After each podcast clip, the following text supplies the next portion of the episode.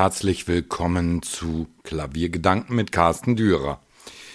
Ja, heute ist ein Thema dran, das mich immer wieder beschäftigt hat in der letzten Zeit, vor allem als ich die Preise und vor allem die Preissteigerungen von Flügeln und Klavieren im Fachhandel beobachtet habe, die natürlich vorgegeben sind von den Herstellern. Gibt es eine Preisstabilität? Und was heißt das eigentlich für die Klavierwelt? Wenn man von Preisstabilität oder Investment in die Zukunft spricht, hat man bislang immer von Gold als Edelmetall, seltenen Erden, also den Stoffen, die wir für unsere hochmodernen Elektronikprodukte benötigen, oder von Immobilien gesprochen. Nun zeigt sich die Welt allerdings an einem tragischen Wendepunkt der vergangenen 70 Jahre. Erstmals ist der Wohlstand, wie wir ihn kennen, gefährdet. Das ist erst einmal in einem Land wie Deutschland, in dem es eigentlich genug Wohlstand gibt, scheinbar zu verschmerzen. Denn man muss nicht zwingend das gesamte Jahr über Bananen oder Zitrusfrüchte im Supermarkt kaufen können, es geht auch anders. Die Immobilienpreise werden sinken, da sich die Kaufinteressenten die Kredite nicht mehr leisten können oder wollen. Doch bei den Preishöhenflügen der vergangenen Jahrzehnte ist dies auch zu verschmerzen. Also bei den Preissteigerungen der letzten Jahrzehnte. Wie aber sieht es mit den Tasteninstrumenten aus? Auch die Klavierhersteller haben mit den inflationären Preisen an allen Fronten zu kämpfen. Schon in den Corona-Jahren waren die Preise für Holz geradezu explodiert, einmal abgesehen von den Lieferkosten. Nach den Corona-Jahren wissen wir, dass seit Beginn des russischen Angriffs auf die Ukraine die Preise nochmals in die Höhe geschnellt sind. Die Transportkosten aus Übersee lasse ich einmal komplett außen vor, denn diese betreffen erst einmal nicht die noch übrig gebliebenen deutschen Hersteller. Dennoch sind davon natürlich die populären Marken Yamaha und Kawai einerseits und die Untermarken so bekannter Hersteller wie Steinway Sons mit Boston und Essex oder einige Untermarken von deutschen Herstellern betroffen, die in China oder Indonesien hergestellt werden. Doch zurück zu den deutschen Herstellern. Holzpreise sind das eine, Energiekosten das andere. Natürlich benötigt man für die Herstellung von Instrumenten recht viel Energie. Denken wir nur daran, dass das Holz vor der Verarbeitung noch heruntergetrocknet werden muss. Einmal davon abgesehen, dass es längere Zeit lagert, um verarbeitet werden zu können. Das bedeutet, dass dieses Holz warm und trocken gelagert werden muss, also Energiekosten verursacht.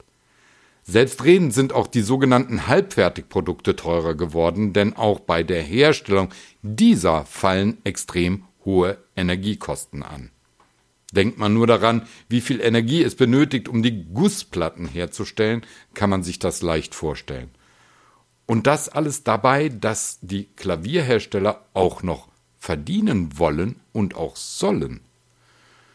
Das alles bedeutet, natürlich sind längst die Preise für die Klaviere und Flügel gestiegen. Und zwar deutlich. Und in diesem Jahr wird dann noch einmal ein ordentliches Schippchen draufkommen, das steht bereits fest.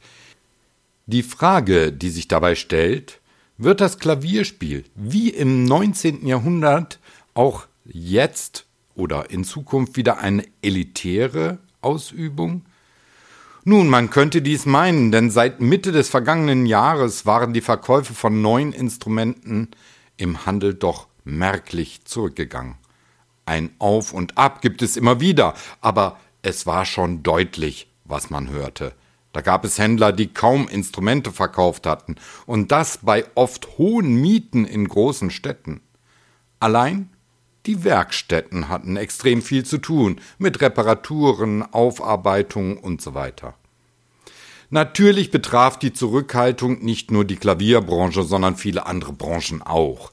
Die Menschen begannen aufgrund der durch die Massenmedien verbreiteten Nachrichten verunsichert zu sein, ob sie sich das bisherige Leben überhaupt noch leisten können. Verständlich, denn keiner weiß momentan, wo die Preise für die Alltagskosten noch hingehen werden. Dennoch zeigt eine Statistik, dass es noch nie so viele Sparguthaben gab wie 2022.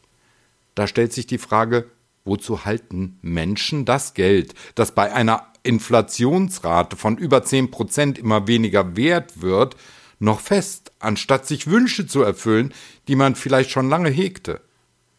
Eine Investition in hochwertige Güter ist da genau der richtige Weg, damit das Geld nicht weniger wert wird, sondern man eine Wertanlage hat, die sich preislich stabil verhält. Und Klaviere und Flügel sind da gute Garanten, wenn man gut wählt. Denn wenn man sich die Preisentwicklung gerade der hochwertigen Instrumente über die vergangenen 30 Jahre anschaut, dann erkennt man, dass man ein Instrument, das man beispielsweise zu Beginn der 1990er Jahre gekauft hat, heute leicht wieder zu dem gleichen Preis auf dem Gebrauchtmarkt anbieten kann. Freude am Instrument hatte man zwischendurch ohnehin. Daher kommen auch die zum Teil irrwitzigen Preise für gebrauchte Instrumente, die eigentlich nur durch die zum Teil lange Wartezeiten für Neuinstrumente bei einigen Herstellern zu erklären sind.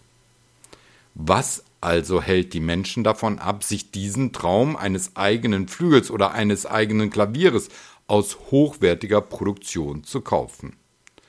Denn wenn man schaut, dass ein Auto, das man sich leisten will, schon in dem Moment, in dem man es nur auf seinen Namen anmeldet, meist einen Wertverlust von circa 30 Prozent hat und man nach einigen Jahren so gut wie gar keinen nennenswerten Gegenwert erhält, dann erkennt man, dass es andere Güter gibt, die wirklich preisstabil sind. Und Flügel und Klaviere gehören gerade in diesen Zeiten dazu. Natürlich steigen die Preise für neue und gebrauchte Instrumente auch ständig. Daher meine ich ja, dass man jetzt handeln sollte und nicht auf bessere Zeiten warten sollte. Das macht momentan wirklich keinen Sinn. Nun werden einige sofort sagen, ja, aber ein Auto benötige ich doch täglich, um meinen Alltag zu bestreiten, ein Klavier aber nicht. Demjenigen kann ich nur entgegnen, bei der Masse an Verkäufen von Neuwagen im Jahr im Vergleich mit neuen Klavieren und Flügeln kann es nicht sein, dass man nicht auch ein oder zwei Jahre länger sein Auto fahren kann, um sich ein Instrument zu leisten. Und dies frisst nicht Geld auf, selbst wenn man es vorschriftsmäßig jedes halbe Jahr stimmen und durchsehen lässt. Ein Auto dagegen kostet jeden Tag Geld, selbst dann, wenn man es nicht fährt. Es fehlt an einer Wertebalance, die sich in den vergangenen Jahrzehnten immer stärker verschoben hat zu schnelllebigen Gütern, die aber anscheinend nach außen einen besonderen Eindruck hinterlassen haben. Genau dies ist es. Viele Menschen wollen beeindrucken. Mit teuren Handtaschen, teurer Kleidung, teuren Uhren und Schmuck. Ein Auto gehört natürlich auch dazu. Aber wenn das alle, die es sich leisten können, längst gemacht haben, ist keiner mehr beeindruckt. Es wird Alltag. Natürlich kann man ein akustisches Tasteninstrument nicht vor sich hertragen, um Menschen zu zeigen, was man sich da geleistet hat. Aber das kann man mit einer tollen Küche oder einem teuren Teppich auch nicht. Und dennoch sind in diesem Marktsegment die Verkäufe besser, nur dass auch in diesen angesprochenen Bereichen die Werterhaltung nicht gegeben ist. Man versteht kaum, dass sich nicht mehr Menschen ein akustisches Klavier oder einen Flügel kaufen, denn wenn man den Statistiken glaubt, dann haben viele Menschen den Wunsch, Klavier zu spielen. Etliche sind natürlich auch ängstlich, dass es zu viel Zeit und Arbeit in Anspruch nimmt, Klavierspielen zu lernen. Ich kann nur sagen, selbst die kleinsten Erfolge am Instrument und beim Spiel sind für jeden Bereich des Lebens gut die Psyche wie die Physis. Man entspannt sich auf allen Ebenen, selbst wenn man manches Mal ein wenig frustriert ist, was andere alles können. Aber das ist der Gang des Lebens und ist ja in vielen anderen Bereichen auch so. Ein Jogger ist auch erstaunt, wie viele Kilometer ein Marathonläufer scheinbar leicht absolviert. Und dieses Wort scheinbar ist in diesem Zusammenhang besonders wichtig denn hinter allem steckt auch im Klavierspiel eine Art von Arbeit. aber auch eine gute und ausgeglichene Art von Beschäftigung, die man sich nicht so vorstellen muss wie Arbeit, die nervt oder oftmals stressvoll ist. Ganz im Gegenteil. Wenn man all diese Parameter in die Schale wirft, wenn es um das Ausgeben von Geld geht, dann bleibt all denen, die sich wünschen, Klavier zu spielen, gar keine andere Wahl, als sich gerade in den heutigen Zeiten ein wertstabiles Instrument zu kaufen. Denn an den Musiklehrern, die sich um Erwachsene wie um Kinder kümmern, mangelt es nun einmal auch nicht.